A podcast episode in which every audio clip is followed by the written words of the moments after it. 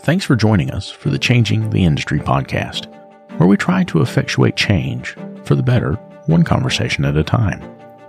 Part of that change is providing help for those that need it. This is why we've partnered with the Institute for Automotive Business Excellence. Whether it's help with sales, operations, or just getting your numbers in order, these folks are some of the very best in the industry. And for our listeners, they'll sit down with you and go over your strengths, your weaknesses, and the opportunities that are in front of you. They'll create a customized plan for how to move forward, absolutely free. That's right, free. And if your plan includes one on one coaching, they can also help you with that. There's no hard sales pitch, no obligation, just honest help from honest people. So if that's something that you think could benefit you, make sure you click on the link in the show notes. And now, on to the show.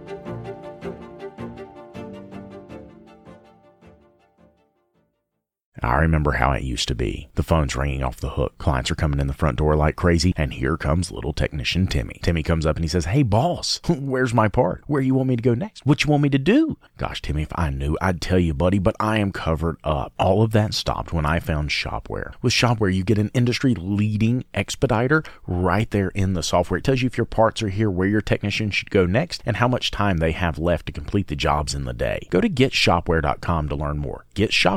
Getshopware.com. Hey everybody, David here, and welcome to the ASOG podcast. This is one of many episodes we recorded at the Tools Conference put on by the AASP PA in Pocono Manor, Pennsylvania. We sit down with Adam Rath and Bret Fadely and discuss a whole host of different topics. Before we get started, make sure you head on over to youtube.com, type in ASOG. Once you see our channel, Take a look at our content. If you like it, a sub would be fantastic. Make sure that you have this podcast set to automatically download whenever we drop a new episode. And now, here we go.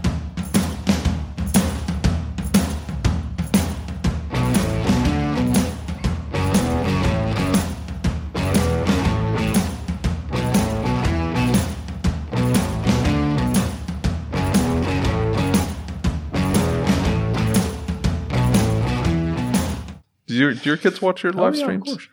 You're lying. I can tell from your face. Nobody wants. I can tell. Okay. I guarantee you they're watching. If they're not watching now, they'll watch later. Well, that's what I'm saying. They're not Yeah. going to watch right now, but Anyway, Bret, tell us who you are. I need a video of them watching, and then I'll believe you. From your wife too. Okay. I She will can't send it to you. bet. Bet. tell us who you are. All I've known you. Nobody else knows you. I'm Bret Fadely. I'm with Fadely's Auto Masters out of York, PA.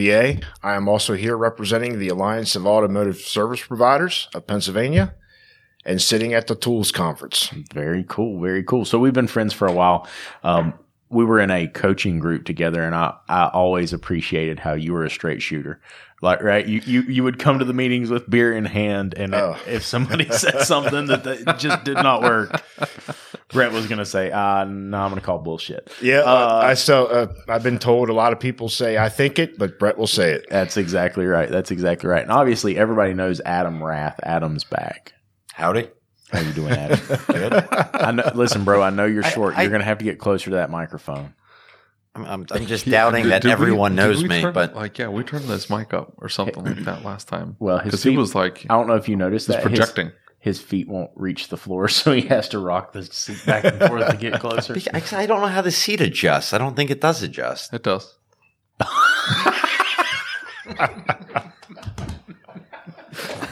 It's very exciting. You just dropped it all the way down here.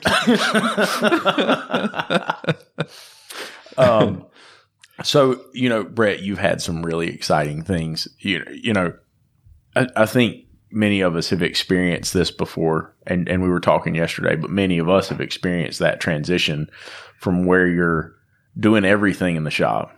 Yep. And you're just clicking along and waiting for something different. And then all of a sudden things start to come together and they start to fall in place. And you were sharing yesterday that that's kind of what started happening for you. Tell us a little bit about that. Well, it, um my mother died in 2016, and the business was kind of thrown in my lap. Right. And when I looked at all the books and saw where the business was at, it was failing. Right. Fast forward a couple years, I got involved with Rick with Mhm. from 180 Biz. I got into that coaching call in the, in that Right. group, and the business took off. clicking along. Yep, it's- for Sorry. to And then all of a sudden things start to come together. Oh no. He's watching his I'm, own. t- I, live I'm not. I'm trying to get it put, put out there. But we the, want lots of eyeballs on you. Sorry. the business the business started to take off because I, I started to implement, got knowledge from you and several others in the group and Rick, and realized after a while things just happened Yeah. and it happened for the good. Right. And now I can see the positive stuff to the to the eclipse of where I want to be, Right. And it's it's a it's a good feeling. It really is, and and so I kind of was that way, right? I, I remember there was a there was like a, a spot in my life where, and, and and I've said this before, where my wife basically came to me and said, "Shit or get off the pot." Right now, this was after I'd already, you know, everybody knows my story, how I got involved with ASTE, the whole nine yards, but there became a, a time when I'm I'm hesitant to the coaching I'm receiving. I'm hesitant to do the things that everybody says need to be done. Man, I don't know if I can raise my prices that much. And I don't know if I can, you know, and my wife basically said, shit or get off the pot. It's time to do something. You- know, you're paying for coaching, you're doing all these things. Time to make a decision. Time to do it, right? Yep. And for me, that's when that catalyst began to happen. The right people started to come into my life. The right things started to happen in the shop. And we started to see that growth. And it really took me taking that jump and making that decision. I'm going to do this. You know what I mean? That was really where it happened for me. And it's the same. I think in this industry, the old school mentality is from those owners that were techs. I can do this on my own. Well, I can't charge that. I can't charge that. Right. And some, you know, they get a customer comes in and will say, well, I think that's a little high. Well, let me give you. Yep. It took the mentality of that old school from being around 35 years with my dad. Right. And my dad was not always that way. It was a matter of taking that to the next level Yeah. and understanding getting paid what we're supposed to be worth, Absolutely. not getting underpaid. Absolutely. Well, it's so easy to overlook that. You know what I'm saying? It's so easy to overlook our worth because we know what we paid for the parts. We know we don't value that knowledge we have. We don't value our text knowledge. So we just jump in and, and say, well, you know, ah, uh, here, let me knock it down a little bit because it's more comfortable. We feel better about it. it. Makes us feel better. But in turn, what we're doing is subsidizing the repairs for our clients, right? Yep. We're subsidizing those repairs with the money that's supposed to feed our family Yep. right? And I mean that to me, like that that's the Lucas and I have been telling you about PartsTech for a while now and how it gives you access to unlimited parts and tire vendors and direct integration with over 35 shop management systems. And now they've just launched a new referral program. All you have to do is open your PartsTech account, go to My Shop, and click on the Rewards tab. There you'll find your referral URL, which you can share via email, text message, or on your social media. If your referral signs up for a new account and places five orders in the first 30 days, PartsTech will send you a $100 gift card. That's it. Nothing else is needed. Your referrals can get you $100 just for using PartsTech, which by the way, is absolutely free to get started with. So if you're using PartsTech already, start sharing that referral link. And if you haven't signed up for PartsTech yet, what are you waiting for? Click on the link in the description or go to partstech.com forward slash podcast. That's partstech.com forward slash podcast. Hey, one more thing. If you find out that your shop management system doesn't integrate with PartsTech, it's time to upgrade. David and I use what we believe to be the very best system on the market, Shop-Ware. With unmatched features like Parts GP Optimizer and DVX, which is their digital vehicle experience, Shop-Ware really is way more than just a shop management software. With it, you'll be able to create an immersive and interactive experience for your client, setting you apart from everyone else using run of the mill software. Are you ready to upgrade? Click the link in the show notes to get started. Real shame because I mean, as parents, as as husbands, that's our responsibility is for our family. And your, Right. and your employees' families. Exactly, exactly. And and and you know, I know this sounds horrible. We talked about this yesterday. I heard this in a coaching class, but somebody said, you know, a lot of your clients aren't going to remember you. Your family is, right? That's something to think about. And I'm not saying take advantage of people, But you gotta you gotta make sure you're charging appropriately for sure. Yeah. David's got a look on his face that's making me nervous. He's looking at the switcher and it's like So many buttons. So many David. buttons. Uh, okay, I know you've never met David before. David doesn't do well with buttons. He doesn't do well with things that might pull his attention because here in a few minutes you're going to see the bouncy ball running through David's head. You're I gonna, fall asleep. That's what I do. It's it's Well, so you sound like my wife. Her license plate is actually keep swimming. Dory. Does she forget does she forget things? No, she just gets distracted. Yeah. Well, there's nothing wrong with that. this, this cat had COVID, and when he got over COVID, his ADD was like hypercharged. That was just I had a lot going on at the last event. I just had to this show up for this one. Show up and look pretty. That's all I had to do. Adam, what do you Show, think? show up, look pretty, get a car with square cup holders, you know. Yeah, complain about the tire pressure. Let's talk about these cars nowadays. So I'm about to get out of this Kia rental I'm in, and the thing starts beeping at me, and I'm like, it's it's got an actual key, which I appreciate. It's got an actual key. I, I'm like, I got the key on me. Why, why is it beeping? I look down at the the instrument cluster. It says check the rear seats. Somebody was in my rear seat. Just assumes, hey, you're about to leave your two year old in the back and forget it, that you have a two year old. The car's telling me to check the rear seats. The car. I hate it. When they started putting that in with these messages, how idiotic is that? Right here is the problem to everybody's issue. No, no, don't blame the cell phones. I'm No, I- insulted. the The problem is not the cell phones. the problem. I, I don't want to go down that road, but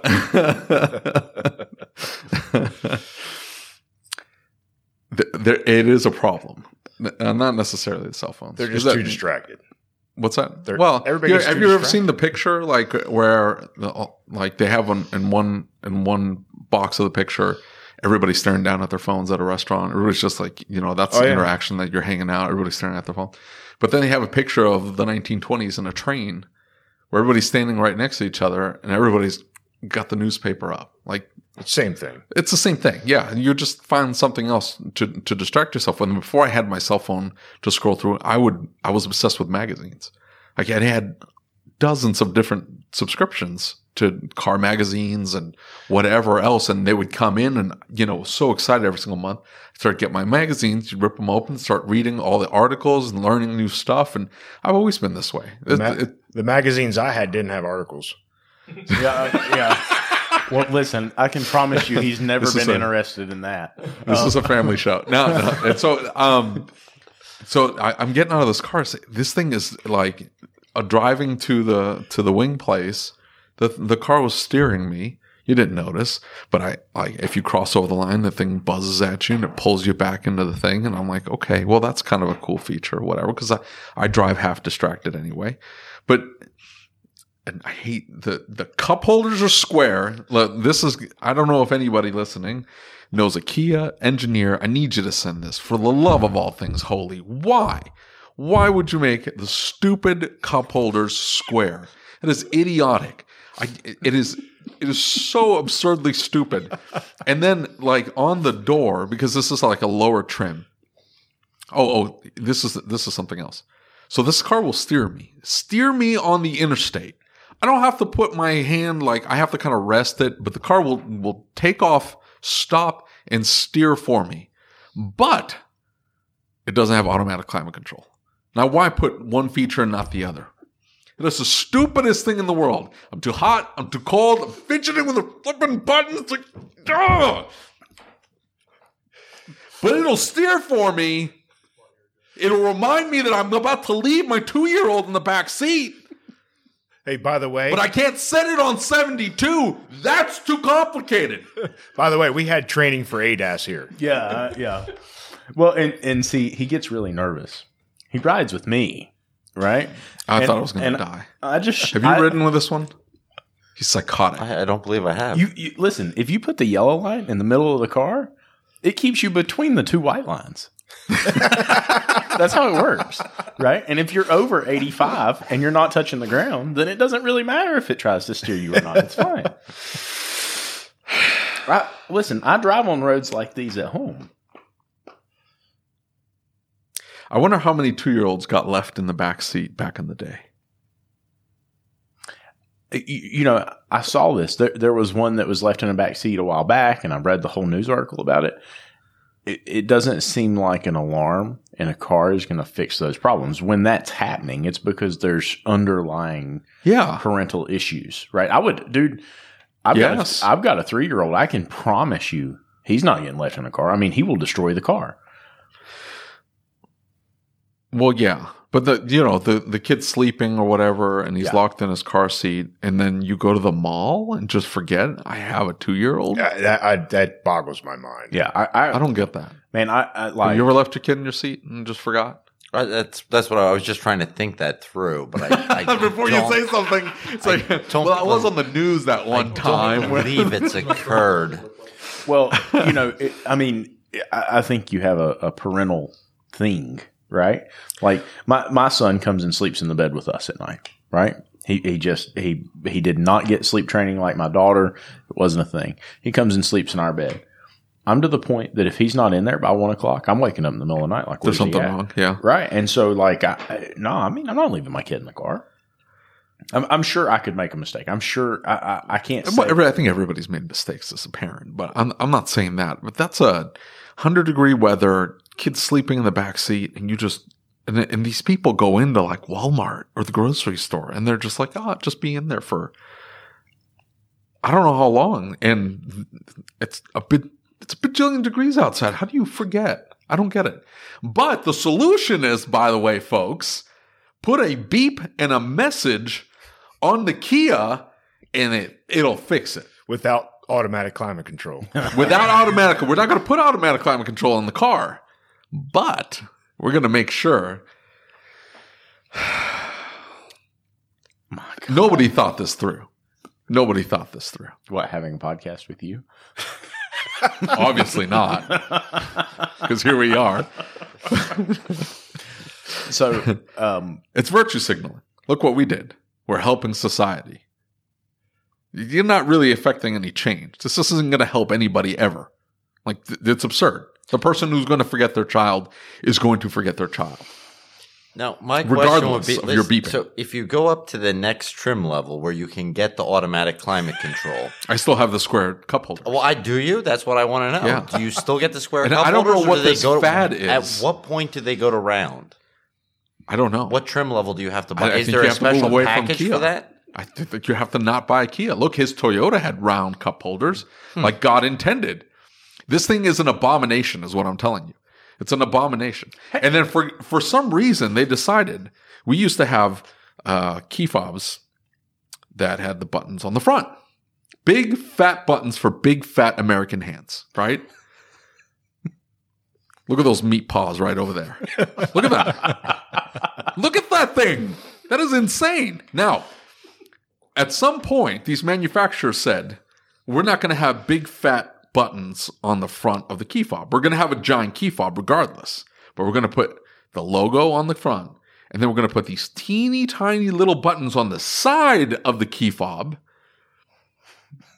so you're the one setting off the alarm every time you go to the car.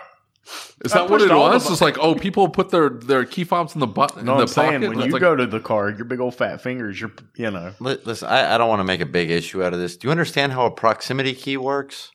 No. this thing doesn't have proximity key. It doesn't have climate control. How does Why it would it have proximity anything? Oh, come on. What? Are you serious? I'm This sure thing that's does not why they've open moved on the its buttons own. to the side because it's a proximity key. No. they just slap buttons on the side. I don't know why. At least the Kia, I will give Kia credit. They did make the lock portion of the button like a raised button, so it almost feels like a trigger when you're like, right? I, I drove a Mazda and it was just square, and then the, all of the buttons were down the side, and so every time you had to look down and go, "Am I locking? Am I not locking?" or whatever. I guess there's a setting as as you walk away, the car will lock for you. Is that what your golf does? Yeah. So you walk away to lock on its own? If if you have it set to do that, you just go into the thing and you can change the settings. You walk up to it, pull the handle. This Kia doesn't have. You can do it whatever you want. If you Your want it to- golf does, I'm sure. Hey, have just- automatic climate If it makes you feel any better, my 99 Suburban don't have any of that. See, Okay, that's how that- co- hey, vehicles yeah. should be made as a 99 Suburban. I, so I drive a 17 Dodge Grand Caravan, but you know, I bought it for that. Like it still has 134A. And aside from the throttle by wire, which is a little loopy, but other than that, it's just like it's a regular, it barely has ABS. It's got traction control, but you know, it's got old school traction control. You think and that you think that emergency braking would have worked out well for you right before you plowed into that lady because she wasn't a I Patriots fan? front bumper and stuff from, for it. It's fine. It's whatever. I'm just look. I'm just saying that this, they have made these vehicles stupid. Like they, they're just they're going in the wrong direction. Like ADAS is cool. I'm I'm okay with ADAS. It's fine. We've been like that for years. I mean, how many times under the hood? It's like, what's the engineer thinking about this design? They don't think about us that have to work at it out in the field. Yeah, but they've always been like that. I mean, like you remember the starter in the Cadillacs, like under the intake manifold, or oh, starter was- on a Lexus, like an old LS. idea. Like that's a four-hour job, right? To to replace the starter.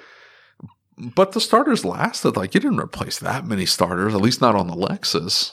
Uh, they've always been stupid like that. It's just the what the way they're designing these vehicles. They've they they want to make these engines teeny tiny, which I get.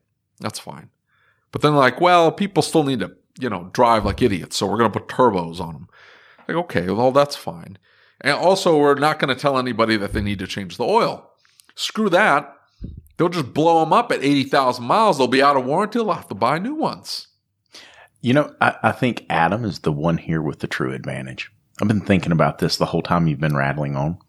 you know, Adam, Adam, like, you know, his his knowledge of cars is basically does it run?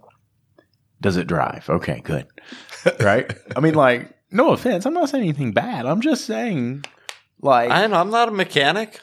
Right. And, and and so you've got this like I, innate I sold advantage. freaking total hips before I did this. Come on.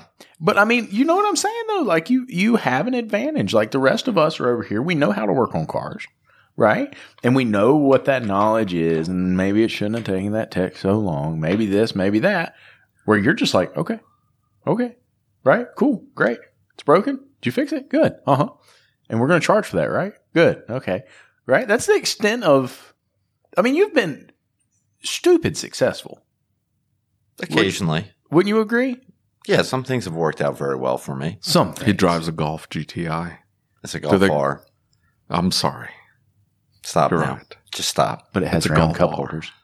And it has It's got round cup holders. and climate control. But I mean, like, seriously though, I think there's an advantage for somebody coming into this that doesn't know how to fix cars. Right? He doesn't think about those things. It doesn't frustrate him what Well, the engineers do. At the same time, though, like you can you can get investors. You know, the investor mindset. They just come in to buy a business to get a return. And th- those people, like, um, are the the hacky shops. They're they may be beautiful facilities, have lots of employees, but they're also the ones that are installing garbage parts and get it as cheap as possible and just get it out the door and Well, that's all we care about and warranty is a just a percentage on the P&L and that's it.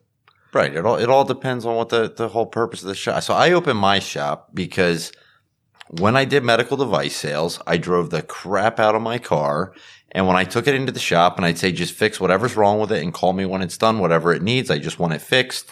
Please make it happen. I would have thought that I'm the ultimate customer. I come in, I trust you. Just call me when it's done, please. Yeah. And it was a miserable freaking experience every single time. And I said, there has to be more people like me that just walk in and say, just please fix it. I trust you. Call me when it's done. Yeah. And, and are just expecting like just bare minimum the car's fixed correctly Yeah. or hey, Bare minimum May- competence. right. Maybe, Yeah. maybe just something slightly, there was good customer service also. Like, oh, I'll, I'll take that. That, that might just sell me on the whole thing. So that was the whole point of, well, I can open a shop because these people can't even fix the car correctly, let alone have a that. little bit of customer service or or not take a month to return the car to me. Yeah, I got I got customers like that too, long term customers. Just fix it as I trust you. But Right. no. They are getting called, they're getting reports, Yeah. they're constant contact, there's no surprises. I go above and beyond, make sure the contact's there, review everything, explain it, explain the benefit of being here. Nobody, I, nobody, nothing leaves my shop without conversation. Yeah, exactly. I'm the same way. We talked about that yesterday. That I'm I'm always updating clients, Yeah. right? That's what I do, and and so you know I, that's part of our culture. That's part of who we are. That's just how we serve clients. So I don't, but I think when when you bring in somebody that isn't a mechanic or at least in the automotive industry, and I I remember very distinctly there was a Midas that was in Glen Carbon, Illinois. It was it was a good customer for us. the the The business got bought by uh, a non automotive type. He was just buying a business that that had a good return, and he's just trying to make money. And it, it turned into I don't care about the customer. I need the money in the door. Like I need a certain percentage. These are the prices. This you need to hit these metrics, and that's how the guy ran the shop. And the attitude of the employees kind of went along with it. They fought it for a while because they were very much invested in the customer experience. They were they were buddies and friends with their customers. That's how they ran it. They weren't the like the clean cut. They they were like grizzled mechanics.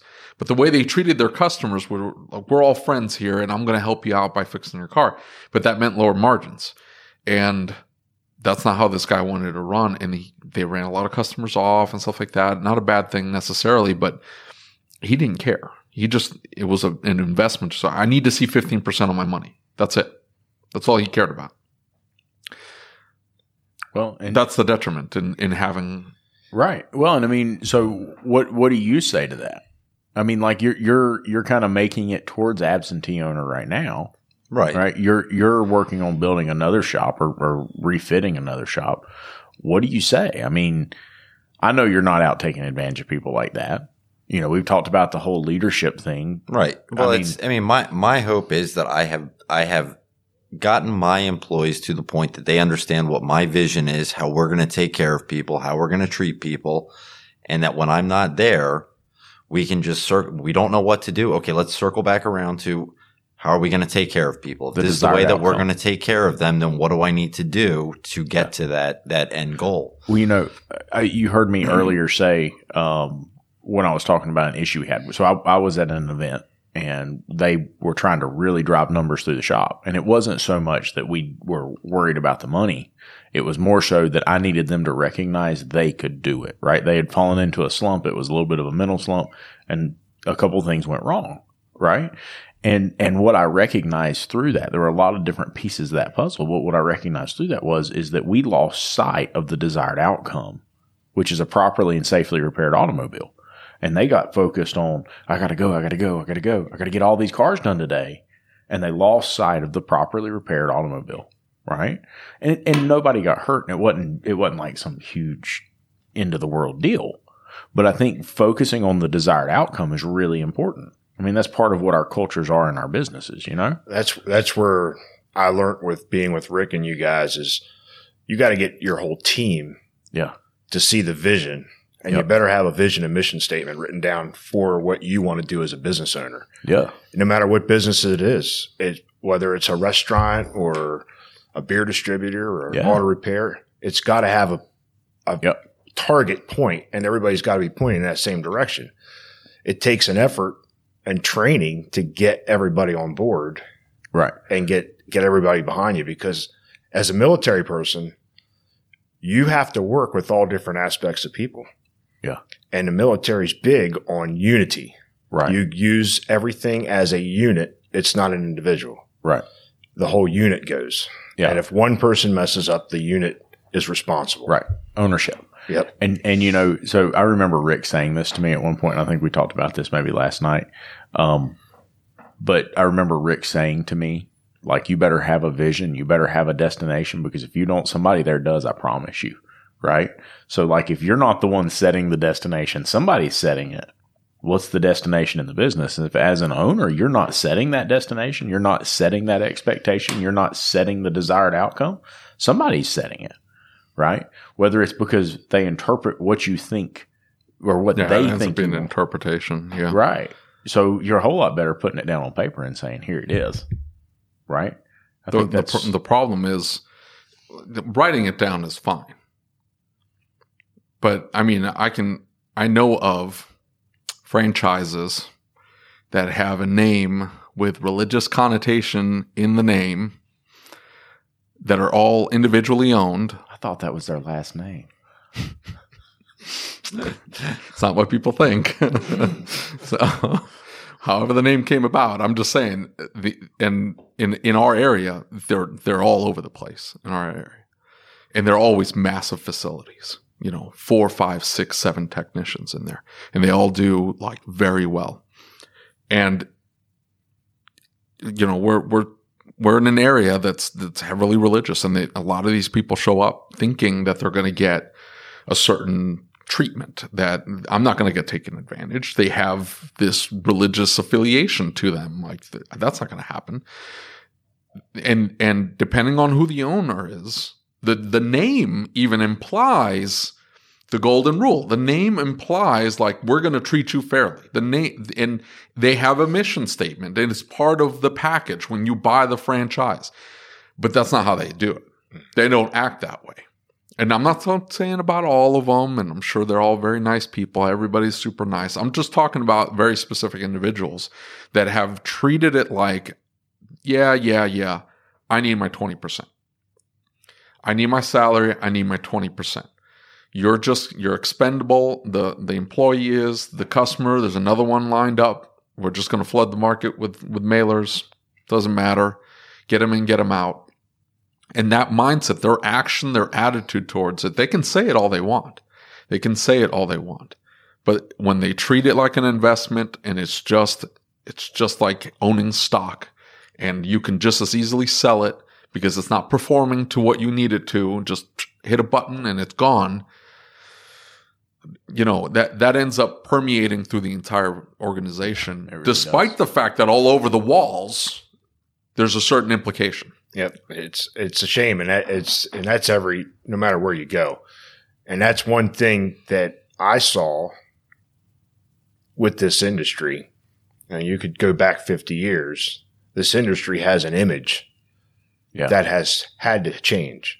Yeah. It has started to change, but it's still misconceived in the back of people's brains of what a mechanic yeah. walking into Yeah. a garage is about. I mean, we, we talk about that from the education standpoint, right? Because the, the, the guidance counselors aren't willing to send kids to the, the tech classes because I Smart don't want kids. right. I don't want to, I don't want to make them grease monkeys is, is what they would say. Yeah. Right. They, they, you know, parents would not say, Hey, I would recommend that. You know, if they say, Hey, I want to be an automotive technician, mom and dad are like, you know, what was it? Mike Rowe said, said, you know, a four year degree was always, you know, trade schools were a consolation prize to a four year mm-hmm. degree. Yeah. Right.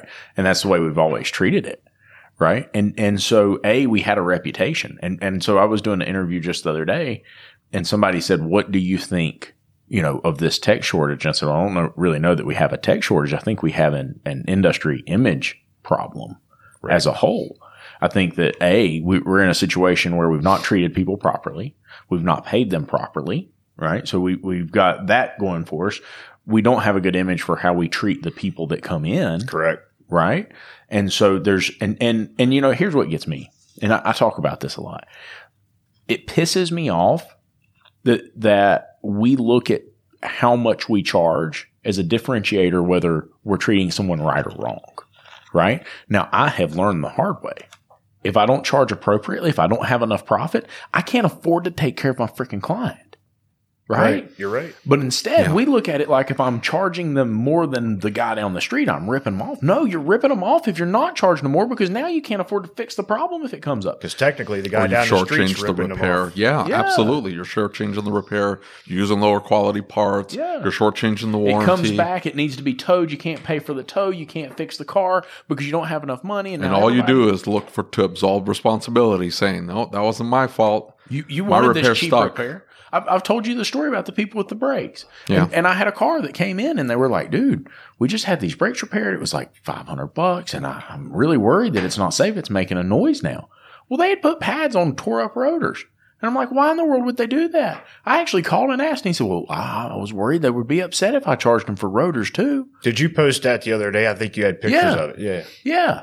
And so it's like, why in the world? Right? Your first job is to be a professional, right? And and like what I'm going through with the bank. We, I'm going through this whole I'm not even going to go into the story with the bank. I'm going through this whole mess with the bank right now. And and I'm expecting the guy at the bank to be a professional and guide me through the process. That's his job. That's what he's paid to do if nothing else. Right? Otherwise, I could just go to the head banker and say, "Hey, give me the paperwork I need to fill out." Scott Palava. David is going to kill you. You know that, right? Yeah. He's probably going to murder you in your sleep. You know, we can hear Y'all are the sharing a buzzing, room. Yeah, right? I know. Yeah. I know. That's why I grabbed this. Sorry, Um, I thought I had the vibrator. really? Scott Palaver, everybody. Scott Palaver. hey, can you believe they gave him complimentary cockroaches? I had to ask for mine. I even had to ask for a lighter to heat mine up. so I put my techs up at AST at an Airbnb. Yeah. And uh, in a very nice Cary's a nice neighborhood. Like it's it's hoity toity, you know. it's a nice area, and I find this house and it it's beautiful and it it was expensive. Whatever, it's cheaper than the hotel, but I, you know both techs could stay at this house, right? It's kitchen, the whole nine. Put them in Airbnb. They get there, and like as soon as they walk in the door, they're settle they're settling in, and I get this text message with the biggest, fattest cockroach you can imagine, just hanging out in the corner of the room. Just it was a wood roach. You familiar with wood roach? Okay, mm-hmm. so it was a wood roach. Just and I'm like, he's like, it scared me. this Listen, big fat black thing that's sitting in the corner just scurrying off when I turn the lights on. hey, listen. In some countries, they're de- delicacies. You know, Scott There's thought no they, country that eats cockroach. What country? Scott thought they were delicious. And you know, just I think just it's, Minnesota in general. I think it's pretty impressive. Now, if y'all haven't thought about this, the fact that a nuclear weapon will not kill a cockroach, but raid will. What do you think's in raid? Do you think hmm. y'all ought to be spraying it? I mean, palmetto bugs. What's a palmetto bug? What is that? I have no idea. That's a he's he's like a garden person. So uh, Jim Kokonis. Oh, I should have known. Oh yeah, there you go. He calls them palmetto bugs. They're, it's not a palmetto. It's a flipping cockroach. It was nasty, disgusting. We call them poppers at the shop because they'll you know they'll come crawling across the shop just hanging out. They're not like an actual cockroach like what you would get in a house because they're they're not evil. Like they'll walk. They're regular cockroaches are evil. Like they're vindictive. They're e- they're evil things. The- These things will just walk across the room, just hanging out. Like you're not going to kill it. What you do when you step on them, they pop. Just, we call them poppers. Scott's a little offended you wouldn't just chew it up. He said it was crunchy. Why? Why would you say he eats bugs? That's weird. No, I had one. I had one in my room last night. So Did you really? yeah, yeah. Like a a, a palmetto bug? a, As a German cockroach. they for some a, a legit yeah, that thing? Yeah, he's cl- cl- Did, cl- did it have a Volkswagen logo on it? Now stop. Now here's a here's the problem with if it's a legit bug, Yeah. like the the hotel's infested. Well, they, they they know they do because I pulled the refrigerator out because it went back behind there, and they have a cockroach trap stuck to the back of the refrigerator. They probably do in every single room. There's a lot of people coming through here. You Yeah. don't think that Yeah, dude they live any everywhere. Yeah, yeah, yeah. It's just Uh, okay, here we go. No, no, no. You got me off on it. So I'm going to tell you some roach stories. I'm going to tell you some roach stories. Hold on, hold on, hold on, hold on. So I used to work for a rent to own company. Like this is back in the day. We used to use the have to go repo like computers. Mhm. Gateway. Everybody familiar with Gateway Oh, yeah. computers from back in the day? Okay. Man, that was back in the day. Back in the day, dude. So we we would rent out Gateway computers, and the first thing you had to do was to leave it in the in the in the vehicle or whatever. You had you had to like bomb it because you wanted to at least get some of the roaches out, and then the rest of the time you had because you refurbished it to essentially get it back on rental, right? Because they would buy these units and they're like, we need to get $3,000 of rent fees from each unit, whatever the dollar amount is. And unless it was, it had hit that $3,000, you had to keep renting it until it hit that $3,000. Once it had 100 bucks, you could buy that thing for 100 bucks. Anyway, so the, the roaches leave poop. Everybody familiar with that? Yeah. Mm-hmm. And you would have to take apart this thing and scrub the, which is sticky. It's disgusting. It's, you would just scrub the crap out of this thing. You wouldn't think that thousands of roaches would live inside of a computer, but you'd be wrong. They just, they infest the computer, anything warm. We went to this lady's house. This is the most horrific story ever. We went to this lady's house. We knew she had a roach problem like she, she smelled a certain way her husband smelled a certain way you knew these weren't clean people like they were they lived in filth and they were co- oh, they were cool with it it's whatever but she hadn't made payments on her big screen tv and these were like rear projection like old school like 4 by 3 big screen tvs You weren't moving that by yourself. the me, me and the other guy show up to to the house and we're like uh, her name was Sharon. Sharon, you haven't made your payment. We're gonna have to come repo you. And she's like, yeah. yeah. We showed up at her house. She's like, one day, because they normally duck you, and then one day you get the phone call, come get it. But really, the reason why she wanted us to come get it is because it stopped working. So we go into the house, and you know, there's just you can see them crawling on the walls. They're just, and these people just sitting in the living room, hanging out in the middle of the day with roaches crawling around them. They have, they don't care. They're just, they're cool with it. It's whatever, right? They're the pets. And so we, we picked this, we knew, we knew. We picked this uh, TV up and we load it into the box truck. It's a Ford E350 box truck. And we park it in front of the, the shop. We call the exterminator. And what, what do you want us to do with this thing? I, this thing is probably loaded with, with roaches. And he's like, well, he's like, um, he's like, get a roach bomb, throw it in there, a fogger, right? Throw it into the, the back of the truck and just let it sit overnight and see what happens. I said, okay. So we get a roach bomb, set it off, throw it in the back of the truck. The next morning we come in. I, I'm walking into the building, like I'm walking, into a strip mall. I'm walking in and I look down and I see just like a dozen roaches, just all loopy, just kind of walking on the sidewalk. And I'm like, oh, that's gross. So I'm stepping on them as I'm walking. And by the way, you got to flush them down the toilet. You can't just step on them because they will hatch regardless. Regardless of you stepping on them, those suckers will still hatch. So if they've got an egg pouch, they'll still hatch. Dead mother, they'll hatch. Anyway. So, and I'm like, that's weird. At some point, somebody had to get into into the truck.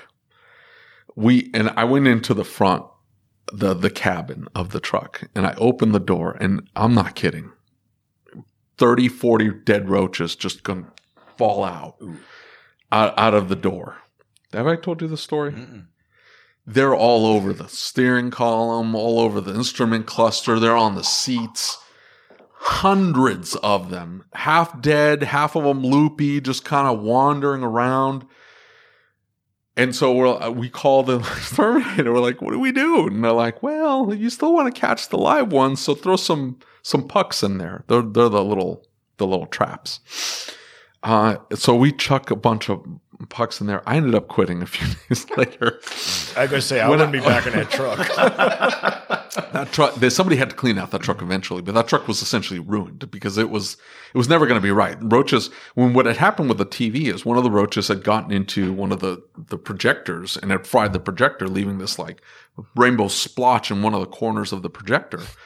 Um, that's why it had popped. This this television how, was housing tens of thousands Oh my God. of roaches. They were all and and we had left just the TV strapped to the side inside this box truck with nothing else in it because we knew. But when we roach bombed them, they scattered and they had completely filled. And what I was seeing were the roaches that had escaped the truck, gotten out of the truck, fell down on the ground, and were trying to make it out of the, the roach bomb. That's what I was seeing as I was walking in, stepping on these roaches all the way in. Oh, it was awful. It's the most roaches I've ever seen in my life. That's they were pretty- everywhere, dude. That's pretty disgusting. they were everywhere. So when you have one, and I'm sure they like every every hotel has to Yeah. bring in a sprayer like every and that that's that was how we kept the infestation from getting into everything in the store was you had to have an exterminator come in and spray the entire store on a weekly basis and even on top of that you still threw pucks down to to catch the ones that you didn't you couldn't kill and as soon as they walked into the area of the spray it would essentially kill the weak ones. The strong ones would keep going, but it would slow them down so you could at least step on them. Because if they're like full strength, you're not catching them. They're so fast. You'll chase them, but you're not catching them. So, if we've learned nothing else, a rent a center is not somewhere that you want to get in. it was it was Rentway. It was Rentway. Rentway was purchased by Rent a Center. Uh, it was the, those were the two big ones. Now So it's definitely like don't don't rent any of their furniture. yeah, no, God, Almighty. could you imagine? So that? you can, if you go, if you have to. First off, it's it's like it's insanely inspec, inspe, uh, expensive to do that. Like, just go on Craigslist and buy a fifty dollar couch. Like my first couch, we bought for fifty Bro. bucks. bro, It had been sitting in a barn. It smelled. We just cleaned the crap out of it and cleaned it and cleaned it. And that was my first couch. Me and my wife. listen, I know what some people do on couches. I'm not going to go buy a fifty dollar couch. I'm buying a fifty dollar couch. You just clean it and sanitize it. I mean, that's like going and buying a mattress somebody else has slept on. You know, uh, A mattress is different. What are you doing on couches? Like constantly, Not like really. all You day. buy- um, are you gonna crust it up with stuff? Like no. You can put a cover on a mattress. You can put a cover on a couch too. Exactly. Well, Well, there you go. Why don't he, you just he's put a a cover prude on though. it? He doesn't see the world for what it is. I don't just assume it of everybody. Like, I hey, I'm I'm glad to buy this fifty dollar like bodily fluid depository here that you're you're calling a couch.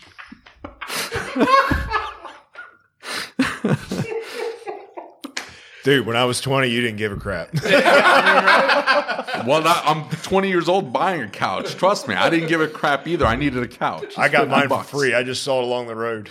Yeah, Yeah, like absolutely. Like these people were like younger or they had bad credit and they were coming in and they were this five hundred dollar couch. They were spending three thousand dollars on it, and the the now the ones that came in and just they're like, I don't care, I want that couch. They didn't care. They probably had roaches themselves. Not all of them. There was a good portion of them, but you could request if you absolutely needed a rent to own one. You could request, "Can I get a brand new one?" still wrapped. And you could. You would order it in, it get shipped in, and you would send it straight to the house. And you, same thing with appliances and stuff like. You could get brand new units. The problem is that five hundred dollar washing machine is going to end up costing you three thousand dollars because Right. you're paying weekly, and the interest is so high. that's crazy.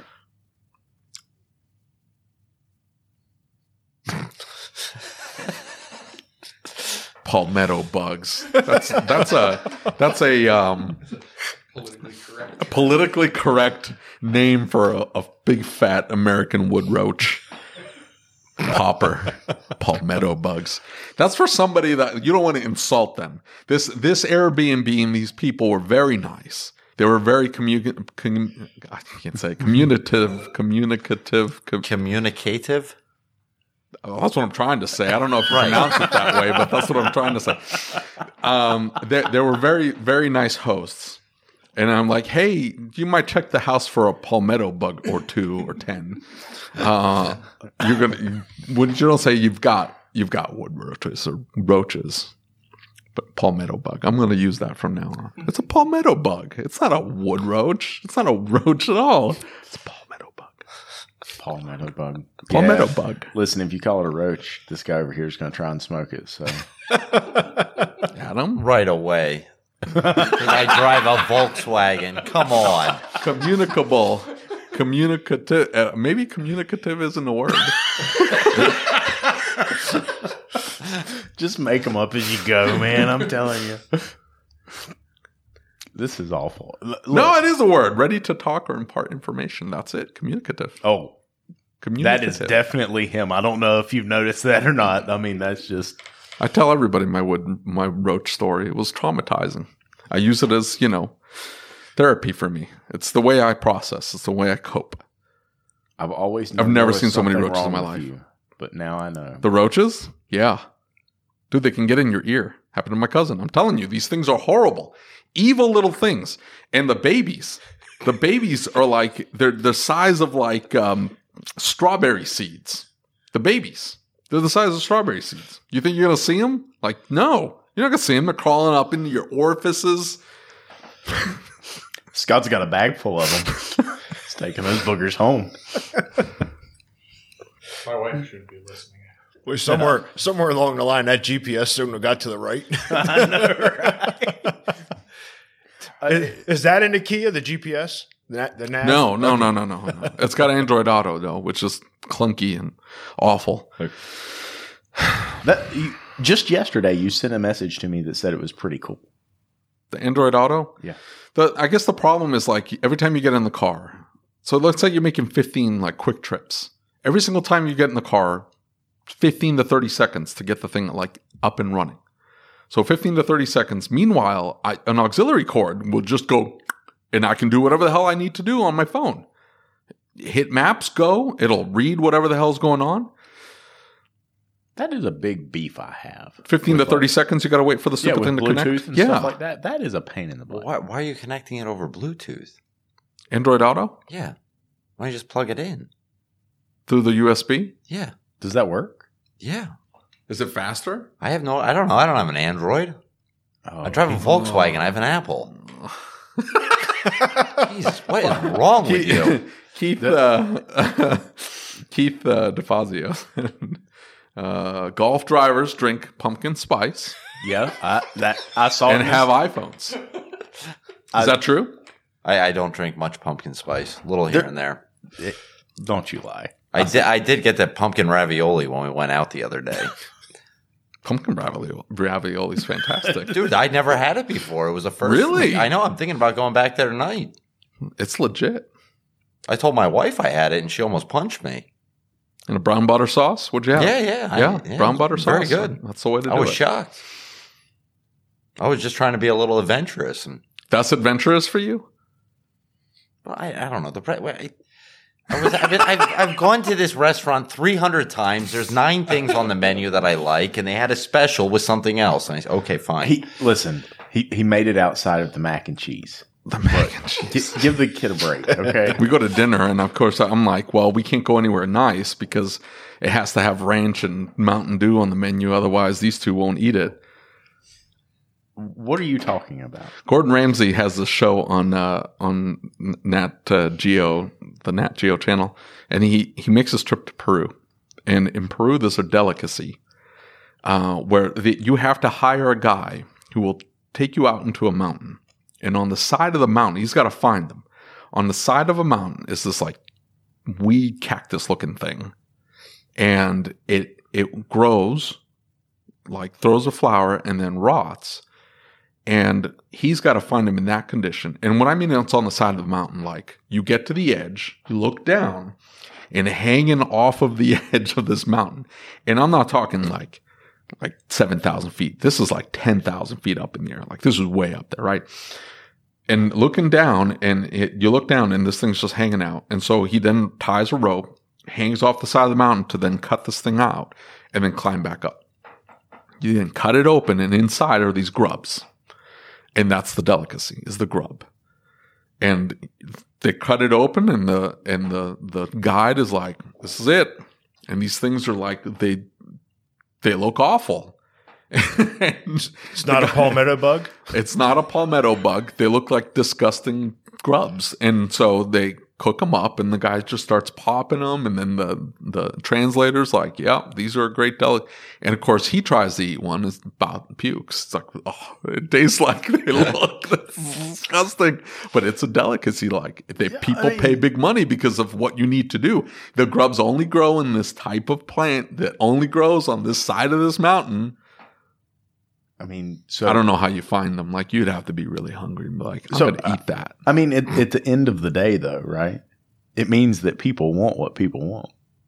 Doesn't have anything, right? Like, It's marketing. It's like lobsters were back in the day were dis- considered disgusting, and it was spin or like um, what's that uh, halibut? Isn't it? Ha- no, Chilean sea bass. What what's it actually like? Patagonian toothfish. It's a beastly looking. Yeah, it, it, look it up. What they actually look like. They're beastly looking. They're ugly as hell. We call them a Chilean sea bass. All of a sudden, you know, seventy five dollars for the plate. Well, I mean, that says a lot, right? We're we're over here worried about charging. Yeah. Meanwhile, you go into a hour. restaurant in New York and order squab, and you're getting that flying rat that's outside. There's millions of, but they cook it, put a nice sauce on it, and all of a sudden it's a hundred dollars. Put it up a certain way so you don't have to, you know, plate it beautifully. Are you looking at the picture of the Patagonian toothfish? That's what it is. It's beastly looking thing, yeah. Hey, But that's Chilean sea bass. I could take my phone, look it up, drop it into the media player, hit the media player button, and throw it up on the screen. Really? Mm-hmm. That is cool. What is he doing?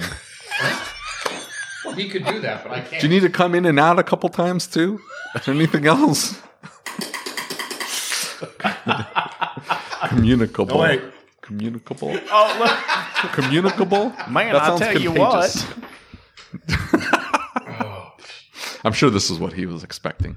We're going to listen to wood roach stories. No, Bret knows me well enough to Oh, know yeah. that this was probably what was coming. And talking about adventurous, well, every time I've gotten adventurous, it's got me in trouble next to the porcelain goddess tank. So. Yes, yes. Is that is that what the fear is? It's going to make you sick, or what? What's the fear? Oh no, I like being adventurous. I just don't like the after effects of my beer when I'm adventurous. yeah. Well, I'm not saying talking about getting hammered. Like, like he doesn't like he wouldn't eat the clams. The clams were fantastic, by the way. Shout out to I don't even know the name of the restaurant, but that restaurant was f- The one last night? Yeah. dude, that was really good. Have you ever eaten there? Water, Water's Edge. Oh, what's the, Dude. the restaurant? Wasn't that good, Scott? That was And very thank good. you for dinner, by the way. That was delicious. I mean, it really was. Like, if you get a chance, you should ride over there and have dinner. Okay. What are we supposed to do? Waters Waters Edge Restaurant. The That's Waters Edge by? Restaurant at Memory Town. I mean, it's like if I'm driving, it's about five and a half minutes away. Normal driving it's ten to fifteen. because it's out- it's in the and sticks, but- yellow line doesn't matter. Yeah, Yeah. that, that was it. Yeah, like the turn was he's like, that can't be the turn. That's not even a road. And we blew past it. But it was. It was the turn. You know what's really interesting is is these guys. Let me tell you something about these guys. They point out those little yellow signs that have curves on them, and they're like, "That says 35." What's your point? I mean, like there's signs Listen. all over the road that say things. I mean, I don't I- read them all. That's a I challenge. was, I Yeah. was holding on for dear life. I am not that bad. I mean, th- listen, I, we don't follow those signs in my town. That's for the people from Florida. In uh in I- I Lucas, grew do you up- drive the, the two thumb up theory? Uh, no, I'm I'm one handing it with a palm, right? Yeah, he, he Beer in the like he kind of sits like Laid this. back. Yeah. Yeah. Steering on there and then just pedal to the floor. Got the old, yeah, I got the old bass going. Boom. boom, Yes, exactly. No, he's his music choice is very eclectic. So it's like, you know, it's Ethiopian jazz. And he's flying down the road. What's no, I'm not kidding. It is. It's Relaxing, it's chilling. Your driving isn't. Yeah, it is. I love that. So I I was telling you Dead Man's Curve because there was a there was a turn going from Melrose into Saugus called Dead Man's Curve. And it was when it said 35, like you had to slow down because if you didn't, you would slide into a cliff, like We the side listen. of a we call that greasy corner in my town. greasy corner Yeah, where you slide it and die. You don't die. You just try and slide. And it, listen, the key to sliding is is if you're sliding, you need to be turned sideways, right? You gotta you gotta get the slide in the right direction. That's called drifting. yeah, exactly. You gotta just make sure that the back comes around with you. You- And the key You're in a Highlander. the key is to not let out of the accelerator right just don't hit the brakes everything's fine that's see that's what these people that end up in the mountains trying to drive that's where they mess up is they get into a corner at 60 and they slam on the brakes you I'll know ask? Mike Allen about driving. He's the only one that, that knows how to do it properly. Uh, he's apparently. he's right. You got to keep on the accelerator. You got to plan the turn. don't- You plan the turn, let off the let off the accelerator, as you're in, stand back gas in it on the That's apex. it. stand back in it now mike allen i don't care what you say it's not that he can drive it's that that little booger went over there and paid for a faster go-kart okay and it's also He was swapping. He was swapping go karts. he, He, only weighs 75 pounds bro me He's you- not that small. He Adam weighs less than Mike Allen. dude he's two and a half feet tall Everybody's two and a half feet tall to you. but I do uh, listen. After you mentioned it today, I do admit that when I'm walking fast, it is pretty funny to watch you do My little legs just trying to keep up with you. Sounds You're like my wife. Can you walk a little slower? Not really. I can. I, I mean, look, I'm barely walking now, and and you know, David's over here. He's like huffing and puffing. This is everywhere you go with Lucas, though. Every every every Yes, time you see yeah, I'm Lucas, tracing and him. it's, it's hey, let me go introduce you to somebody, and then I'm assuming that he's left, like like there he had to suddenly go to the bathroom or something, like I, and I'm like I thought he was going to go introduce me. What I was supposed to do was jog after him to go meet this person. Oh, I, I want to introduce you to this person. Well, where the hell did he go? Well, Look, you got to keep up, bro. You got to keep. Well, up. I've learned this now. I mean, it took a, a good two years to figure it out, well, but you did figure it out, so Where, why, why are you running? Well, it's not to get exercise. It's because Lucas wants to introduce me to somebody. We can't stop now. Why? Why are you running? the Golf should raise its inside rear tire. Does that happen? Yeah, it has active, it's active, uh, some, some, something. I don't know. buttons. It's got all kinds of buttons. Does You know- whatever you want it hey, to listen, do. listen. Now, Bret, don't don't take this the wrong way. David, you can definitely take this the wrong way. Scott, I don't care if you take this the wrong way or not. Scott's not paying attention. You can, he's going to slam that phone down right onto the table here in a second. The the one thing that I take away from all of this is the guy who just said that is the most successful shop owner in the room. what? That he bought all the buttons? No, the guy that just said uh, it's got that thing that does that thing and it does things. Oh, yeah. He doesn't know. yeah. Yeah, he doesn't know. I don't know what it is. Look, I wanted a manual transmission, all wheel drive car that was really fast. You know, hey, I don't know if you know this. Um, And you didn't want to look like a Subaru driver? You could have gotten a Subaru. I I always he does had kind of look like a Volkswagens. Subaru Outback. Volkswagens? Really? I don't know. He was just Listen, trying to my impress my Tom. job used to pay for a car. Like I could get a new car every like year and a half if I wanted to. And Uh-huh. we got very friendly with someone at the Volkswagen dealer, and he'd give us the hookup every time I go Really? in. He'd be like, "What do you want now?" Like I don't know, something with a manual transmission, kind of fast. Keep it around thirty five grand. I mean, oh, I got this yeah. GTI. I got a GLI. Yeah. Um, so I just got a message that said, and This is uh, stupid. Cut off the podcast. no, no, it, it, it, it actually is something really interesting. That that shop type that you were talking about, Mhm. some folks um, pointed out that that shop type pushes out owners that act and do that. I'm sure they do if they get caught, Right. but not in my area. Well, somebody They else- don't? Somebody ought to tell them then. I'm not going to rat anybody out. I'm not saying you should rat them out. You Well, just did. I mean, there's No, no, no. Whatever. I kept it um, tastefully vague. Okay, kind of like the everybody palmetto bug. Yeah. I called it a palmetto bug. Everybody knows where he lives. it implies good and, and that they're religious like Christians. Then it could, they could be Muslim too. I don't know. Um, so, uh, you know, interestingly enough, and we're going to go completely different direction. My nose is running. I don't know why. I think Amanda gave me her COVID. No, it's probably Scott.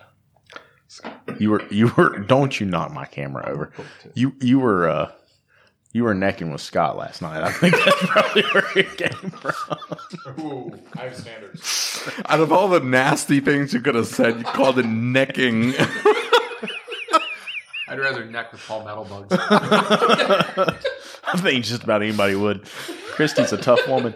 Um, I I know she's thinking she's going to get something out of this eventually. I just don't know what. She got Um, two kids out of it. What? oh, that's a good point. Two cutest kids in the whole wide world. Why Cuter she, than yours. why she's not murdered? I'm a little yet, I don't biased. Um, You have cute kids. Domingo, Mine are just cuter. I think that's how he says his name, raises a question. Now I've got to ask, right? Who? He's not on there. He, he's he's one of my friends from North Carolina. He's sending you like private No. text messages? No, no, no. He posted this on Facebook a while Oh, back, okay. and he brought up the fact that there is a difference between a stick shift and a manual, right? And he brings this up. Hang on, we're going to go back and we're going to to find exactly what he said because it's worth pausing the whole podcast to look it up. Yeah, absolutely. Yeah. Uh, uh, well, we're in a different state. We're up north, so I have to ask if I can find it here. A stick shift in the manual. He posts so much.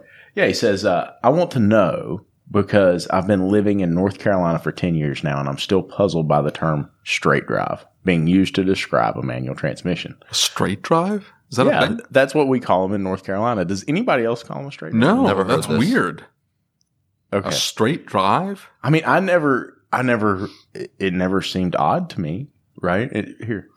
It never even remotely seemed odd to Oh me. yeah, Domingo. Sure. We call He them was at straight ASD. drives. Yeah.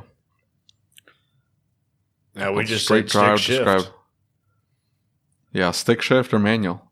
So, so that's not, that's not, No. That's a North Carolina thing apparently. I've heard straight stick. well, They were talking about something else. because now there's a medication for that. Um, and it's also, you know, listen, when you have palmetto bugs, Scott, Palmetto bugs. It's good. yeah, this has been a lot of fun. I mean, I know we didn't talk automotive at all. We did. Some little. Yeah. We we kept it. They're all like this, by the way. That's fine. I'm I just love telling you, they're all like this. All of them. Not all. No. 98% of them. There's a few that we kept straight, like legit the whole way through. Well, so, so Adam won't be here tomorrow. Adam will not be here tomorrow. I will not be here tomorrow either. Yeah. Me and But- Scott will be here. Scott Palava. So you So- can listen to all the slams and door slams and buzzing from. That's me. No, no, this dude over here has been sniffling. If I get sick, I'm gonna swear to God. So what? He said he got tested. He got tested, right? So Lucas, if you get sick in the hospitality room, I'll hook you guys up. Okay, good. Uh, my concern is is not what. Listen, it's what he got tested for. the rest of us need to be worried about. Um, Were you tested for the five panel or the ten panel? Drug testing. yeah, yeah. Uh, well, something was missed if he came back clean. Um, Bret, what do you want everybody to know? What, what what's what's the one thing if you had a message to shop owners, technicians, service writers alike? What's the one thing you that that you know? And, and we talk about this sometimes. What what was it that changed your life? What gave you a different perspective? What gave you the the next foot forward? If you had one piece of advice you could give to an owner, or a, a technician, a, a service advisor, what would it be? Training. Training. Yeah. Um, for anybody to succeed, you need to search out training like tools, ASTE, vision. Yeah. Go out to Apex, anything local training. That's where you're going to learn. Yeah. It don't matter what walk of life. Every day you can learn something new. That's exactly right. And even if you go to these trainings, you're never going to take everything you learn back and instigate it all at one time. Right. Take a tidbit, tidbit piece here, go to the next one, take that, implement it, Right. and see how it works. Yeah. Implementation is key. Yes. Right. Uh-huh. Implementation is key. And I think if it's you, so important. if- I think I made that mistake early in my training that I would go to. I'd take everything back. You're all full of energy. Yeah. And you just try and start putting things in place right away. And you get burnt out because you're not seeing any change. Right. Small implementa- implementations, kind of like this tools. This is a small implement- implementation for next year. Yeah. Baby steps.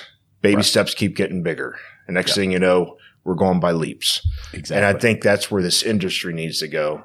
We need to change the perspective of everybody involved, right. educate the consumer Yep. that this is an industry that is worthwhile. We are here to service. We are here to give you the best service you know I agree. and treat everybody as though they are equal. That exactly. That that's really important. Adam, you got closing statements. You got what? You know, same question to you. I don't, you know what? There's been, there's been so many things, and, and it's. I, I think a lot of the the information I get, it's always it, it's timely information. So it's what I needed at the time, and I can't say that there's one one thing that's been the the most crucial thing. But I think just kind of echoing what Bret's saying is, you know, invest in your people, invest in your people for training, invest in them for you know, whatever it is. You invest in them personally, take an interest in them, and, and build a culture in your shop that that is the culture that you want to work in. And that's one of the biggest reasons I left what I was, was doing. A, I thought, Hey, I can do automotive repair better than you know anybody else can do it, even though I don't know anything about cars. Right. But B, I hated going to work every day. And I said, I want to go to work and enjoy it Yeah. and be around people that I, and I, and there's been times where I've gone into my shop and there's been people there that I didn't enjoy. And it took, it actually took David going, you know, discussing that with me and me going, yeah, this, this is why I hate my shop. I got to get rid of this guy. And, Right. and getting those people in. And I have a, a phenomenal group of people now that work for me. And it's, you know, Right. it, it's Dude, making makes that all the investment in in the them and, and letting them take that, you You're know, in the same boat too. Yeah, with I the was. with your tech. Yeah. And it made my life miserable. Yeah. I think I remember you talking about Yeah, that. Yeah, and and so uh, you know that, that's what I was getting ready to close with and and say is that um nobody if if you're a shop owner and you're going to work and you're miserable right now, there's a better way. I promise. Right? I'll look right in and Absolutely. say, I, I promise to you. If you're a shop owner, you're struggling, it's hard, things aren't going the way you expect them to go. A, you're not alone. And B, there's tons of resources. There's tons of help out here. AASP here in Pennsylvania, uh, ASTA in North Carolina, what used to be IGONC in WACA, um, in the Midwest. I mean, there, there's associations everywhere. No, you're not alone, right? You're not alone. You don't have to go through this alone and it doesn't have to be this way. At some point, we get to, to this point in our lives where the struggle becomes a choice, right? And we don't realize it. We think life's bad because it's just bad. Eventually it becomes a choice, right? And, and you've got to take that leap of faith. And then one one other thing that these events and associations, just going to a meeting, just doing this, networking, Yeah. All the networking. getting on the a, getting on the, the Facebook pages. Yeah. That my shop wouldn't be anywhere near if it wouldn't have been for my dad getting involved in this association. The networking alone has Yep. paid its dividends. Amen. And this industry needs that because I don't know everything. That's it. And what I don't know, you might know something I don't. I That's could it. reach out to you and say, Hey, I'm having this problem. We want, we did this, try that. That's key. Yeah. It So- really is. It really is. And and you know, I think in our industry, um, for so many years, everybody's looked at each other as competition. Right. Boys and girls, the competition we have now is not with each other. No. The competition's with technology. The competition's with a labor shortage. The competition's with our reputation as a whole. Right? That's where our competition is.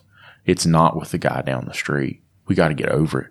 Right? If you want to grow up, I mean, you know, I, I remember my daddy telling me one time, he said, son, when you get over all this dumb stuff, right?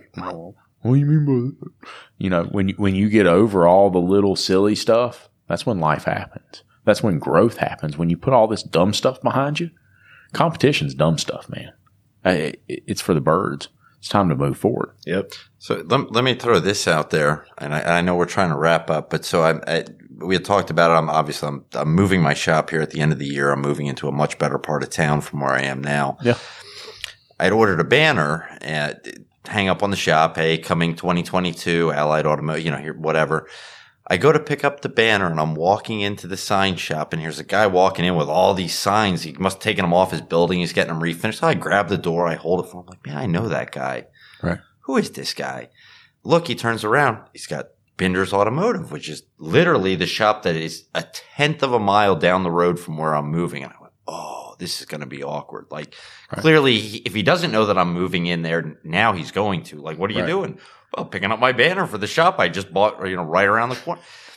And I, so I introduced myself and he said, Oh, yeah, I know who you are. I'm like, oh, okay. He goes, I, I heard you bought the old Gaiman's Garage. I said, yeah. He goes, I just want to let you know we're super excited to have a high caliber shop Awesome. that is moving in there that's not going to try and undercut us and, and is, is doing the same thing that we're doing because we need more of you in the area. That's And I'm like, Yeah. that is the coolest thing. Yep. Uh, like blew my mind. Like I, I left there, I'm calling everybody. I'm like, dude, you're not going to believe this. Exactly. But what a great feeling. It really is. And and that's what we need, right? That's what we need to be doing, right? Because we, we've got so many challenges.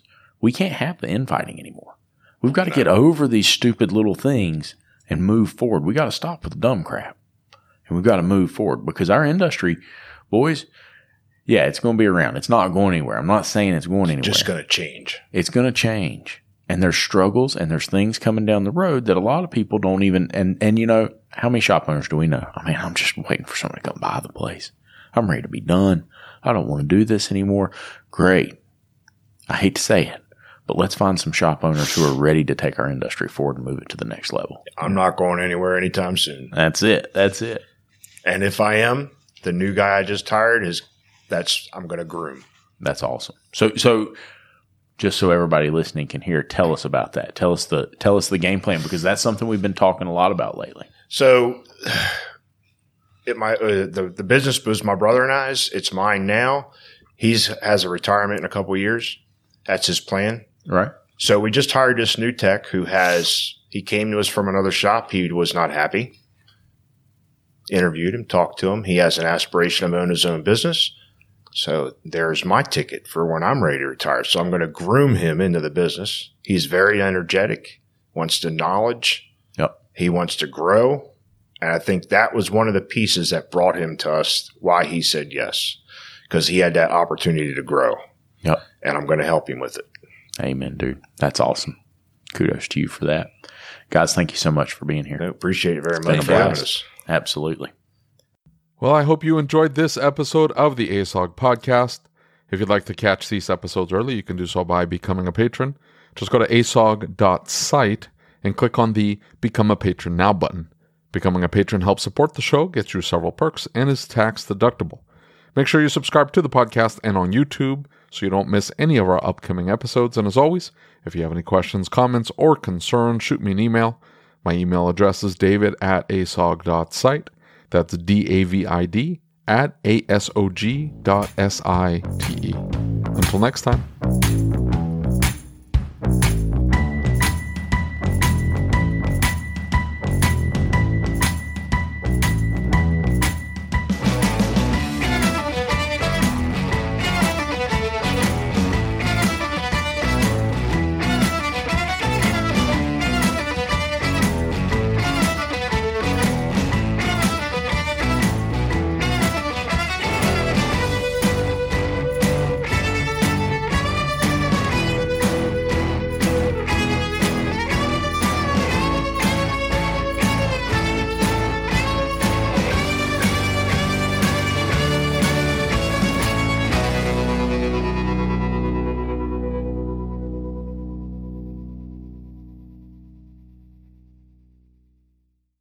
Hope you enjoyed this episode of the ASOG podcast. Before I let you go, I need to ask you a question. Are you using the best innovative shop management system in the country? If you doubt that you are, why are you making your life harder? Shop-Ware stays one step ahead of everyone else by bringing a clean, easy to use program unlike anything else on the market. Go to getshopware.com and see what I mean today. That's getshopware.com. Check it out. Thank you for listening to the Changing the Industry podcast. If you enjoyed the show, do us a favor and leave us a review on your favorite podcast player. And don't forget to set it to automatically download the latest episode. Our efforts with this podcast, the YouTube channel, and the Facebook group wouldn't be possible without the support of our awesome sponsors. So please take a moment, check them out by clicking on the links in the show notes.